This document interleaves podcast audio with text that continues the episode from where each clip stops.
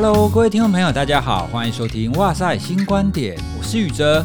节目的一刚开始呢，要先感谢各位听众朋友的支持，因为我们哇塞心理学的节目已经达到八百万的总下载次喽，耶！啊，真的是非常的不简单。我们做了大概一年半哈，那可以有这么多人会愿意支持我们的节目。那另外一个啊，也要非常谢谢听众朋友的留言。之前在网络酸民的那一集当中啊，我有提到例子啊，就是有听众朋友留言觉得我声音不好听这件事情。那有很多听众朋友就非常好心哦，大家真的是非常温暖呢，就纷纷的留言或者是来讯说：“诶，宇哲老师的声音没有不好听啊，你的声音很有亲和力，甚至有人说很好听哦。”所以就是大家纷纷的来鼓励我哦，真的是非常谢谢大家。其实现在对于声音好不好听这件事情，我没有很在意。不过呢，我比较在意的是你的内容到底好不好，内容好才是重点嘛。接下来呢，我们要先进一段工商。那这段工商呢，其实跟大家都有关系哦，因为大家都会存钱嘛。大家记得之前我们曾在节目当中有分享一个保险不用钱的资讯吗？没错，就是中央存款保险公司。它是政府为了保障存款人的权益、维护信用秩序，还有促进金融业务健全的发展，所以由金管会跟中央银行共同出资设立的。提供每一位存款人最高保额新台币三百万的金融机构存款保险，保险范围包括新台币、外币、本金跟利息。存款人呢，不用多缴任何保费哦，银行就会自动帮你加保，让大家存款有多一层的保障。那今天呢，想要跟大家分享的活动是中央存保为梦想而战能力挑战赛。只要线上玩游戏，就有机会抽中 Mac、iPhone 十二、Switch 等共计四百六十四项大奖，总奖项价值超过八十四万哦。另外，参加创意金句暨梗图设计大赛，前三名还可以得到现金的奖励，总奖金有十万元哦。如果没有参加比赛，看热闹的也有奖诶。在九月二十到十月八号期间呢，参加网络投票，就有机会得到三 C 家电等好礼。我们会把链接放在资讯栏中，大家可以点链接马上参加，或者是追踪中央存保有你真好的脸书粉丝专业，就不会漏接第一手的好康消息喽。好，工商告一段落。说实在的啦，我也是因为有做了这段工商，我才知道存款是有保障的。好，了今天呢，要跟大家聊的主题呢，就是灵感乍现这件事。在心理学当中，我们很常谈一个心智的能力，我们称它为智商，或者是智力，或者是说这个人聪明或不聪明。但是呢，聪明跟不聪明到底应该要涵盖什么呢？很有创造力要涵盖在里面吗？大家是不是希望自己是一个很有创造力的人？但偏偏好像也不是你怎么努力就可以达成的，没有那么的容易哦。所以啊，我自己一直觉得创造力。跟幽默这两个，一直是我们人心智或者是说认知功能啊，最非常宝贵的两个特质。今天呢，要来跟大家聊聊，你怎么样可以去激发你自己的创造力？你怎么样可以让你的灵感像瀑布一样啪这样涌现？好，那首先呢，要先来跟大家聊一下，到底创造力在我们的大脑当中它是怎么样一回事？我们用比较简单的分类方法的话，一般我们人思考的方式可以分成两种，一种呢，我们说它是一种收敛式的思考。那收敛式的思考就是我们的注意力要非常集中在某一件事情上，比如说我们在背课文，比如说一般来讲我们在解数学题目，那这一种我们的思考都会聚焦在某一件事情上嘛，而且会越来越收敛。好，那像是啊，我常常跟我的女儿，我们常常会玩的一种猜谜游戏。哦，比方说猜谜游戏之后，我我就会说，现在我们要猜一个动物。好，那这个动物呢，不会飞，而且它会爬树，而且动作很慢。大家听我在讲这几个条件的时候，你是不是就是会慢慢的把你心目当中的答案慢慢的删去？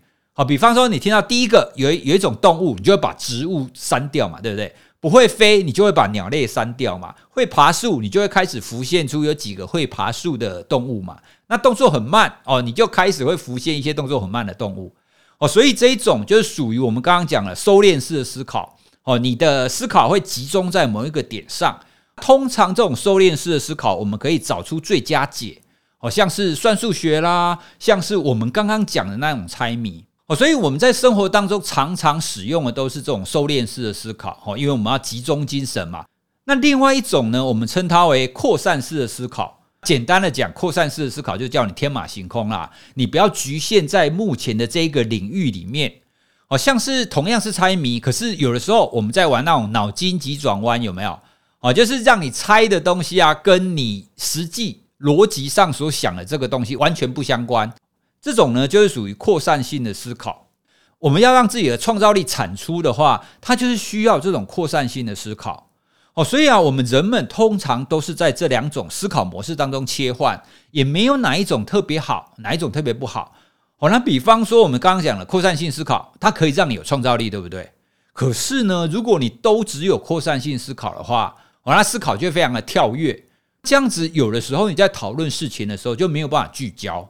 可是呢，相反的，如果你都是这种收敛式的思考的话，那这样是不是你就很难产出那种天外飞来一笔的那种创意？好，那接下来呢，就要跟大家谈一个必要条件。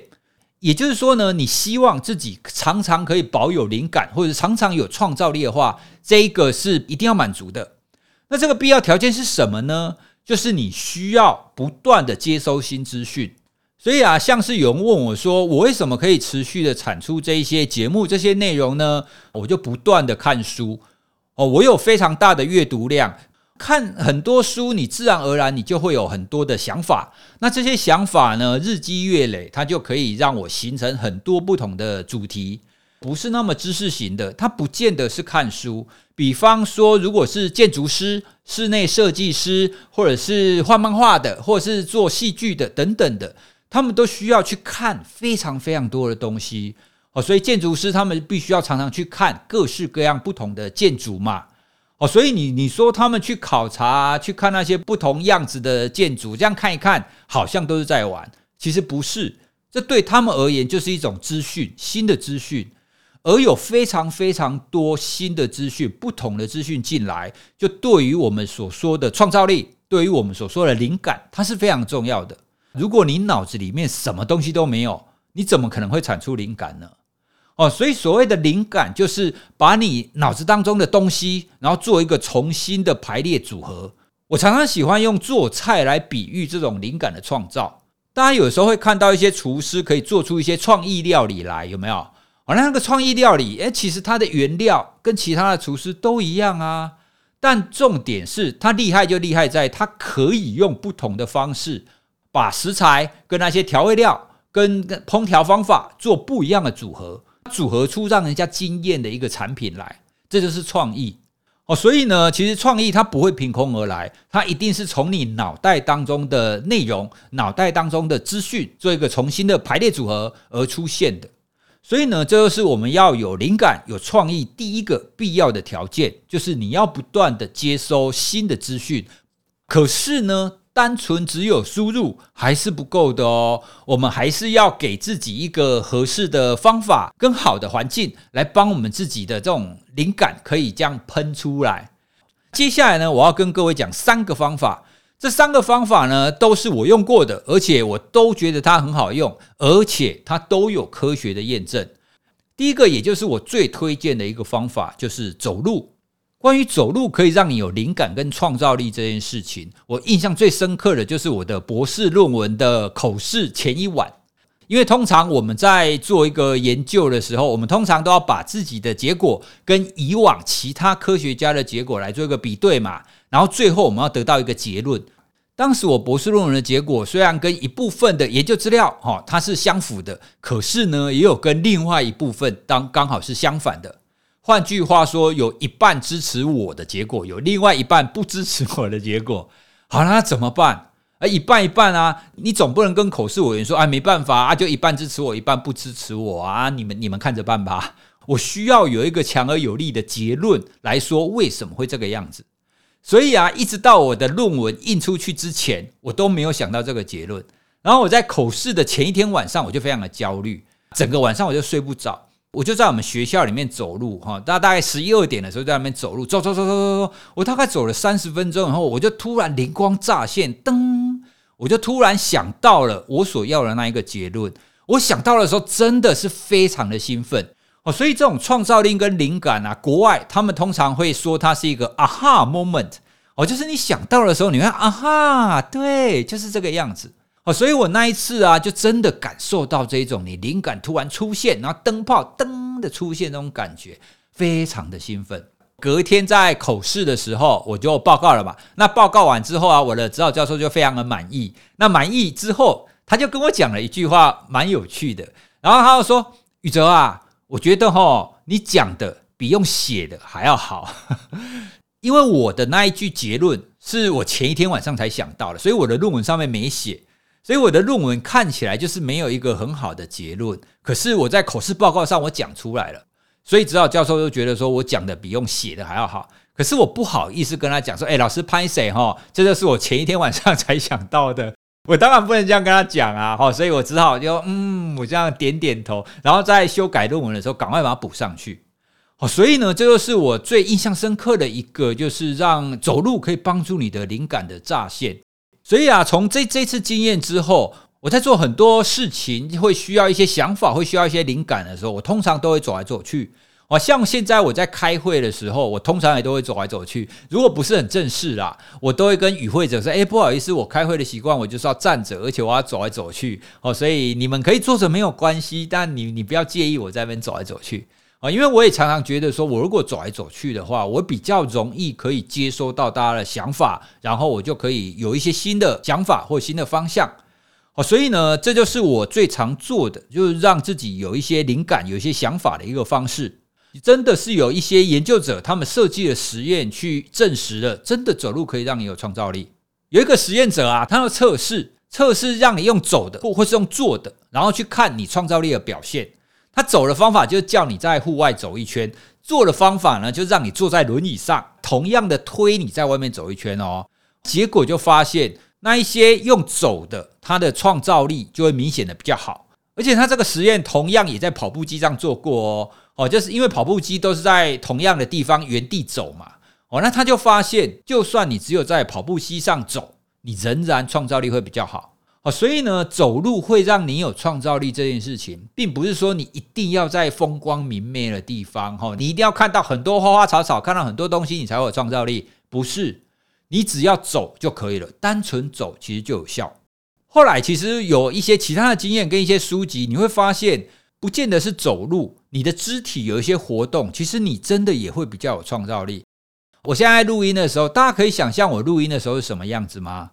当然我是坐着。可是其实我在录音的时候，我的手有很多的动作，好像现在我的手就这样比来比去，比来比去。你如果让我的手这样停下来，诶，绑住，然后不可以动，哦，这样子我在讲的时候可能就会比较 K。诶，手比来比去真的有差吗？也的确曾经有过一个实验，那个实验是在做小孩子测试，小孩子坐着，然后就叫他们手要固定住，或者是手鼓励他们这样子动来动去，就这两种，其他都一样。他们就发现，如果你鼓励小孩子坐着，但是手动来动去的话，这样他们在做那一些创造力的联想的话，也会明显的做得比较好。好，所以这个是很有意思的地方。只要你动，你的创造力就会明显的提高。好，所以呢，这是第一个我非常推荐各位的方法。如果你需要创造力的时候，不要再继续坐在书桌前了。好，起来走一走，边走边想，这样子可以让你的创造力比较快的涌现。像我现在有的时候在写文章的时候，我都会走来走去，然后我就会拿着我的手机。我如果走一走想到什么，我就用语音输入，我就会输入一段。等下走走走走个十来分钟，就输入几段以后，我再回到电脑前，就把这些东西把它整理成文章。这个是我现在使用的方法啦，我我觉得蛮有趣，而且很有效。所以呢，你何不多多走走路呢？好，既可以让你健康，也可以让你比较有创造力。第二个让你有创造力跟灵感涌现的方法是睡觉。大家应该都听过一个童话故事，那个故事呢，就是有一个人，他有很多的工作，哈，他做不完，他就一直很辛苦一直做，然后但是也没有办法，然后做到睡着了。那睡着了之后，就有小精灵就帮他把未完成的工作都做完。他他醒来之后，他发现哇，原来我睡着的时候，就不知不觉这些东西都做完了。哦，所以他就很开心哈，所以晚上睡觉的时候有小精灵出来帮你把工作做完。好，那当然这个故事现实生活中是不可能的啦。如果真的有类似的情况的话，那比较有可能是他梦游的关系。哦，他晚上的时候啊，他可能就是产生梦游，然后自己在自己家里做了一些动作。好，可是呢，诶，讲到我们的创造力的话，它其实有类似的概念哦。如果白天有一些问题，一直苦思不解，一直想不出来到底应该要怎么做的时候，这个时候你去睡觉，你在睡梦当中有可能可以获得一些解答。像有一些名人啊，他的故事里面，他都会提到他的一些事迹，就是因为他晚上睡觉的时候梦到的。比方说，有一个非常有名的小提琴的作曲家塔提尼，他就说他在晚上睡觉的时候就做梦，然后梦到有一个魔鬼。就坐在他床的角落那一边，就在那边拉小提琴。然后他在梦中，他就觉得说：“哇，这个魔鬼拉这个曲子还是太美了哦！”所以他就很认真的在听。醒来之后呢，他就赶快把这个曲子赶快把它写下来。所以这一首呢，就是一首非常知名的奏鸣曲，它叫《魔鬼的战音》。背后它有这样子的故事。好了，那大家可能会觉得说，哇，那这个好像都是很久以前的事情啊。那这么久以前的事情，而且经过这么多不同的版本，会不会其实根本没有这回事？只是后来的人穿凿附会讲的。这边呢，我就要来跟各位讲另外一个非常近代的 Google，大家是不是都用过？Google 的创办人 Larry Page，他就曾经在二零零九年，他在密西根大学的开学典礼上致辞。他在那一次的致辞当中，他就曾经说过，在他二十三岁晚上睡觉的时候呢，他就突然从梦中醒来。为什么呢？因为他就梦到，他梦到说，诶，如果我可以把网络都下载下来，而且网络之间的连接都被记录起来的话，那这样会是什么样子啊？哦，所以呢，他就梦到这件事情，然后就醒过来，醒过来他就赶快写，赶快写，赶快写，他就把所有的想法都写下来。好，那这个想法就是我们现在的 Google。所以呢，这件事情是由当事人自己讲的，致辞里面讲的嘛，所以总不可能是后代人穿凿附会的。有些人可能会觉得说啊，这个个案呐，这个就只有这样，刚好这个个案呐，又不是所有人适用。诶，不是这个样子哦。心理学家真的有做过实验，心理学家做了实验呢，他先找了一群人，先让他们做一些问题解决的作业，做完之后呢，这个作业当中有一些问题没有解决，然后就让他们去睡觉。那睡觉完之后，他又分睡觉而且有做梦跟睡觉没有做梦的，诶，结果就发现那一些睡觉而且有做梦的人，他们醒过来之后啊，他们的问题解决的能力就明显的提高了。而那换句话说，他在睡觉前没有解决那些问题，他在梦中可能就出现一些解答，就是他的大脑就把他的资讯就把它连接起来了，哦，就帮助他做这种问题的解决。所以啊，其实有不少这种创意都是从睡梦当中，或者是你睡觉起来就叮。好，那为什么睡觉可以帮助我们有创意跟有灵感呢？其实睡眠的时候啊，大脑有也有在做一个非常重要的工作，就是在做资讯整合。它就很像是你白天接收了很多资讯嘛，所以你有很多东西放在书桌上。那晚上的时候呢，你的大脑就很像是在帮你整理书桌一样，就帮你把它收好。那这样子资讯整理的动作，它就一定程度的帮你把白天没有想到的，就刚好这样碰撞出来。哦，这就跟我们前面讲的那种脑力激荡很像，因为有可能是不同领域的资讯，然后刚好去连接在一起。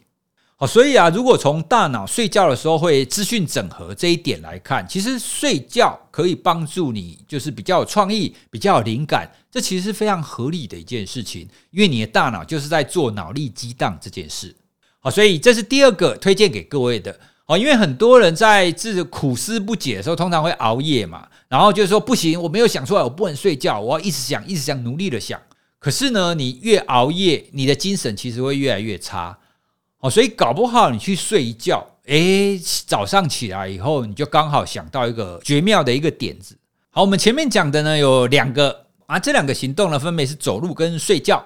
那第三个呢，要跟大家推荐一些环境面的。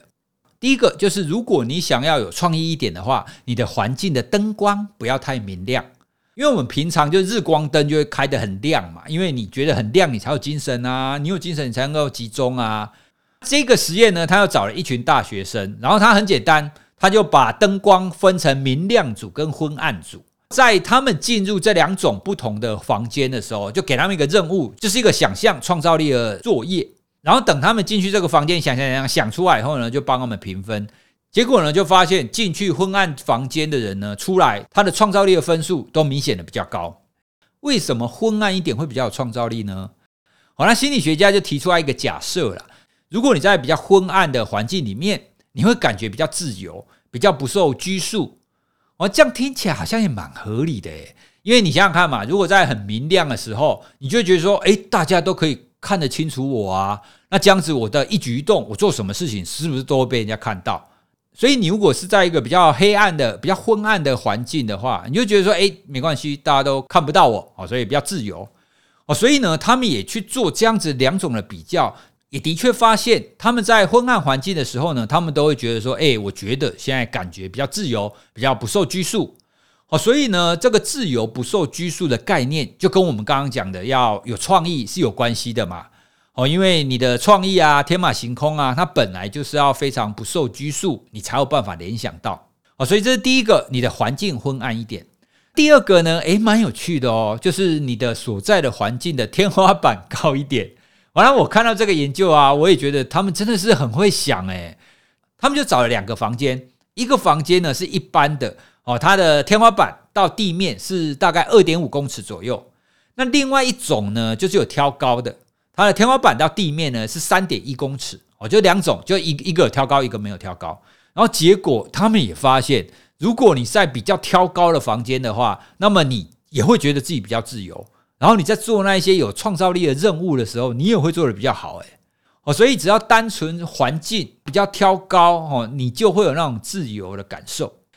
接下来呢，我要给各位几个选项，这个是一个实验里面的哦，这个实验它分别找人来做创造力的测验，然后分别在四种声音的情况底下，一种呢就是安静无声，第二种呢是五十分贝，第三种呢是七十分贝。第四种呢是八十五分贝，哦，所以他就从没有声音，然后跟大声到小声，一共四种情境。然后它的声音呢都是一些环境的噪音啊，好像是路人讲话的声音啊，大马路车水马龙的声音啊等等的，哦，就是这种环境噪音。好，各位，如果是你在这四种声音情况底下，你觉得你在哪一种环境底下，你的灵感会比较容易涌现，你的创造力表现会比较好？其实很多人会觉得说，嗯，我应该在安静的环境底下吧，因为你有环境的噪音会干扰我啊。安静的情况底下，我才有办法好好的想。诶，结这个实验结果发现，哒哒，不对。这个实验当中发现，在七十分贝的情况底下，它的创造力的表现是最好的。没有声音跟五十分贝跟八十五分贝其实差不多的。七十分贝是什么状态呢？啊，其实七十分贝就是一般我们在咖啡厅，哈，就像大家如果有去星巴克的话，哦，因为星巴克通常有音乐嘛，然后旁边也有其他人在讲话，所以那种情况呢，大约就是七十分贝。也就是说，你有环境噪音的情况底下，你的创造力的表现会比较容易出现。好，那为什么不是安静的情况底下会比较好？有噪音上面会干扰我们啊？这个其实就蛮有意思。你真的要天马行空的话，你就不能太专注。就像我们刚刚前面讲的，收敛式的思考跟扩散式的思考一样嘛。扩散式的思考要让你天马行空，换句话说，你要让你自己可以微微的分心。你太专心的话，你反而会钻牛角尖，没有办法想到新的点子来。哦，所以呢，这就是为什么有一点背景噪音反而是一个比较好的创造力的来源。好，那环境呢，我们就综合了这三个：第一个昏暗，第二个天花板要挑高。第三个要有环境噪音。好，各位，你想想看，你周遭哪里有这样子的环境呢？好，其实啊，我们最常见的就是各个咖啡厅啊，各个咖啡馆。哦，所以很多人写作的时候都会喜欢去咖啡厅，可能也是这个原因吧。基本上我也蛮喜欢去这种咖啡厅写作的。哦，所以看起来去咖啡厅对某一些人来讲，其实蛮好的选择啦。所以大家下一次如果在咖啡厅的时候，你可以观察一下。哦，那他们是不是也来找寻灵感？以上呢，就是今天跟大家聊的，让你灵感全有的一些方法。那欢迎大家，如果你有什么其他更好的找寻灵感的方法，欢迎你私讯或留言告诉我们哦。其实灵感啊，或者是创造力，真的是我们人类的智能哈，就是认知表现上非常珍贵的其中一环。那希望呢，透过今天的介绍，可以帮助大家可以多多的产生灵感啊。对了，顺道跟各位征求一下灵感。因为啊，我们节目已经超过八百万下载了嘛，我们预计要在一千万下载的时候呢，我们要制作一些纪念品来回馈给一些铁粉们哦。所以啊，我们现在正在苦思哦，那到底有哪一些纪念品可以用来制造呢？所以我们有在 IG 跟脸书上发文哦，就征求大家提供一些建议。那有一些听友的建议，诶，真的蛮好的，像有一些说，诶，我们可以把节目当中的金句，把那些疗愈啊，或者是那些很有道理的金句，把它做成纸胶带，诶，我觉得这不错。那也有一些听友啊建议，就是可以做手账，把一些，比如说我们常常在讲觉察嘛，你明年一整年在使用的时候，你就看到，诶，对，要练习一下觉察，这也是蛮不错的一个建议。当然，也有人说，诶，我们可以把我们哇塞的 logo 拿来做衣服啊，等等。诶，我觉得这些都很棒。所以啊，在节目的最后，也想要跟各位征求一下灵感。大家觉得哇塞心理学，我们做一些什么样子的纪念品，你会很想要，或是你会觉得很实用呢？欢迎各位可以留言或者是私讯给我们哦，我们会收集大家的回馈。那最后我们有采用的话，到时候我们制作出来的时候就会免费，然后赠送给你一份哦。那今天呢，就跟大家聊聊心理科学上在谈灵感，在谈创造力是怎么回事。大家听了今天的节目以后呢，可以知道更多帮助你涌现创意、涌现灵感的方法哦。那我们今天就跟大家聊到这里喽，谢谢大家，拜拜。